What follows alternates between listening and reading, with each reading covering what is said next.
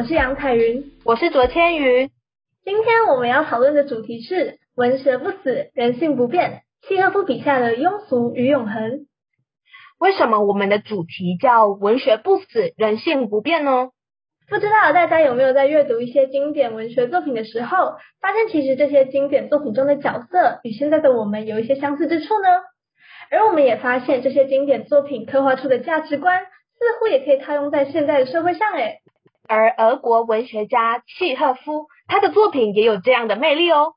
阿阳，你要分享一下你最喜欢的作品吗？好啊，像我自己就很喜欢契诃夫的一个剧作，叫做《海鸥》，里面刻画的是不同人在现实和理想之间所做出的不同选择。我觉得这也和现今的我们很像，在各自的生活都会面临不同的矛盾和冲突。而我在阅读《海鸥》这个剧本的时候，也从里面某些角色获得很大的共鸣。嗯，这的确是每个人在一生中都要经历的课题。我待会也想分享一则契诃夫的短篇小说，它和现代社会的议题也很有关联哦。诶，不过我们是不是要先介绍一下契诃夫到底是谁啊？好啊。契诃夫的全名是安东·帕夫洛维奇·契诃夫，他是俄罗斯人。一八六零年在俄国罗斯托夫州的塔甘罗格出生，但在一九零四年因为身体的疾病而逝世。那他既是短篇小说家、剧作家，他同时也是一位医生哦。那契诃夫的作品多反映俄国中等阶层人民的生活，以及当时社会反动统治阶级的状况。那契诃夫的作品前期以短篇小说或是短篇故事为主，后来则主要产出剧作，像《海鸥》或是《凡尼亚舅舅》的，应该都是大家耳熟能详的作品。不过我们今天不是要讲他的剧作哦。我们要介绍的是一篇短篇小说，叫做《可睡》。这篇故事主要就是讲里头的女主角，她很渴望睡觉，诶，可是她不是在上数学课啦。接下来我们就简短的介绍一下吧。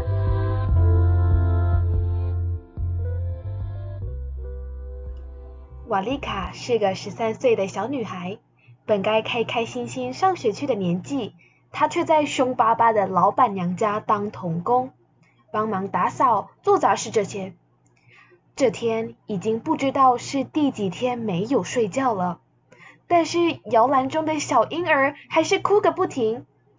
所以瓦丽卡一手摇着摇篮，她一边发呆，而她看着天花板的绿点点脏污，就开始眯着眼晃神了。不知道大家有没有过这样的经验，就是你真的太累了。所以你眼前看到的事物逐渐模糊地融入到你的梦境，然后就睡着了。瓦丽卡就是如此的疲累，她在半睡半醒的幻觉中，天花板上的绿点点就变成了一条布满稀泥的康庄大道，而她也在梦境中看到了爸爸还有妈妈。只不过啊，每一次的晃神，他都会被老板娘打醒。你是怎么搞的？孩子在哭，你却在睡觉。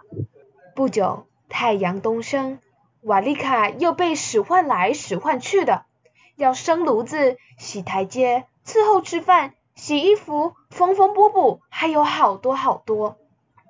等客人走后，他又接到了来自老板娘的最后一道命令：瓦丽卡，去哄宝宝睡觉。忙了一整天。瓦丽卡又回到了要照顾宝宝的环节，但是她还是硬撑着眼皮，唱歌给那不断啼哭的婴儿听。突然之间，瓦丽卡发现害她不能睡觉的就是这眼前的小婴儿。她笑了，怎么现在才发现呢？接着，他悄悄地溜到摇篮那儿，把婴儿给掐死之后。高兴地往下一躺，终于可以睡觉了。才过了半分钟，他就已经睡得和死人一样了。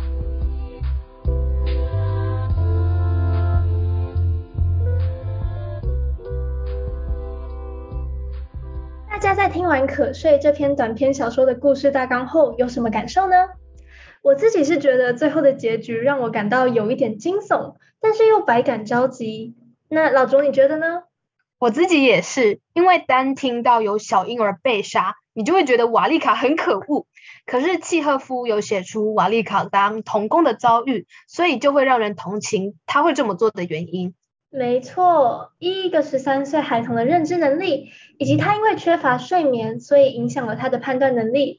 我觉得瓦丽卡也许无法理解自己身处这个糟糕的工作环境，应该要怪罪谁，所以也可能因为这样才错误选择杀害眼前的小婴儿。那其实刚刚和大家分享的故事版本，是我们根据原著内容所保留的精华部分而已。在原著里面，瓦丽卡到那个梦里的康庄大道很多次，也详细叙述了她在梦里看到了什么，像是她爸爸还有妈妈工作的样子等等的。就像故事中有提到，瓦丽卡将天花板上的脏污看成宽敞的大道，我想这也是象征着她想要脱离现实，到一个可以拥有自由的地方。另外，她也梦到大道上的人们都躺在地上熟睡，或许这也是反映她潜意识里对睡眠的渴望。可睡这篇故事停在小女孩终于可以熟睡的画面，可是当她醒来后，接下来的遭遇又会是怎么样呢？我觉得这个大家可以想一下。阅读《可睡》这篇小说之后，我发现这个故事可以与现在的劳工议题结合。诶，对啊，像我最近看了台剧《村里来了个暴走女外科》，诶，阿阳，你有看这一部剧吗？我还没看诶。诶，我觉得这一部还不错，像里面就有提到主治医生是不受劳基法保护的，所以很多医生都过劳死，造成很多悲剧发生。嗯，我有听说台湾的劳基法也时常被批评，像是劳资不对等，或者是没有办法完全照顾到劳方。像大家应该听过二零一九年的长荣航空罢工啊，或是更早之前的远东化纤罢工事件。除此之外，还有一件事情。我觉得跟可睡这个故事很像，阿阳，你有想到是哪一件事情吗？呃，可以给一点提示吗？好吧，这其实和原住民议题也有关哦。那位有原住民身份的劳工，他到都市工作之后被老板压压榨，他跟瓦丽卡一样，几乎整天都不能睡，结果就发生意外了。诶，那我知道了，你是指汤英生事件吧？没错，送你一个聪明宝宝徽章。简单说一下这起事件，汤英生他是邹族人，十八岁的时候他就到了台北打工，没想到被老板敲竹杠。怎么说啊？你也知道那时候是一九八六年，相较于现在，原住民受到的歧视就又更严重了。而汤医生的老板就觉得他好欺负啊，所以就扣留了他的身份证，而且要他每天超时工作。原来如此，不过最后发生了什么事情啊？嗯，汤医生到台北工作大概第九天吧，那天他又被迫超时工作，而他终于可以休息的时候，就喝了一点酒才去睡觉，结果他老板竟然半夜的时候叫他起床继续加班。半夜？没错，半夜被挖起来真的会很不爽，对吧？加上当时汤医生有喝一点酒，所以情绪起伏就又更大，失手把老板给杀了。可是比较震惊的是，他也把老板的老婆，还有他两岁的女儿杀死了。嗯，那真的有一点夸张诶。嗯，当时法院就认为汤英生如果是为了拿回身份证就杀死雇主全家，手段太过凶残，所以最终判他为死刑。天哪，这真的感觉好复杂哦。因为事件的一开始，汤英生算是受害者吧，所以其实还蛮让人心疼的。哎，不过这个故事真的和契诃夫的可睡好像哦。杀人看起来是不对的，但是在知道凶手的遭遇之后，却又让人的立场摇摆不定。是说契诃夫写那篇故事是一八八八年，而汤医生事件是一九八六年，两者差了快一百年。看来劳工的处境与议题是每个世代都要注意的事情。或许这些年都有发生类似的案件，只是没有被大肆报道罢了。尤其近几年有许多东南亚国家的劳工来台湾工作，希望文化冲突与沟通上的隔阂，并不会造成像是剥削、压榨，导致肢体上的冲突。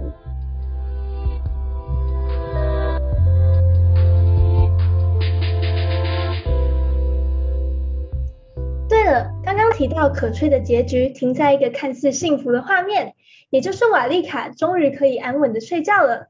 那你觉得她醒来会发生什么事啊？哼，我不敢想，反正一定很惨。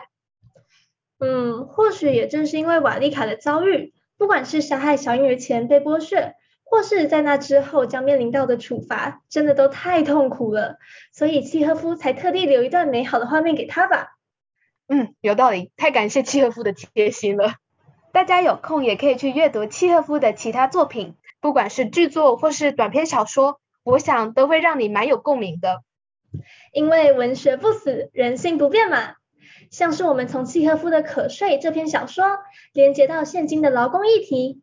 发现，即使是十九世纪、二十世纪的文学作品，我们也可以从里头看到一些现在社会面临的问题。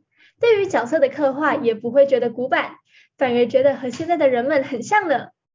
没错，相信大家也可以在其他经典的文学作品里看到一些永恒不变的人性，无论会让你觉得温暖或是悲伤，这些作品都会让你开始反思或是发现新的问题。总之，相信大家都会有所收获的。好的，各位观众朋友，我们今天就到这里结束啦，我们下次见。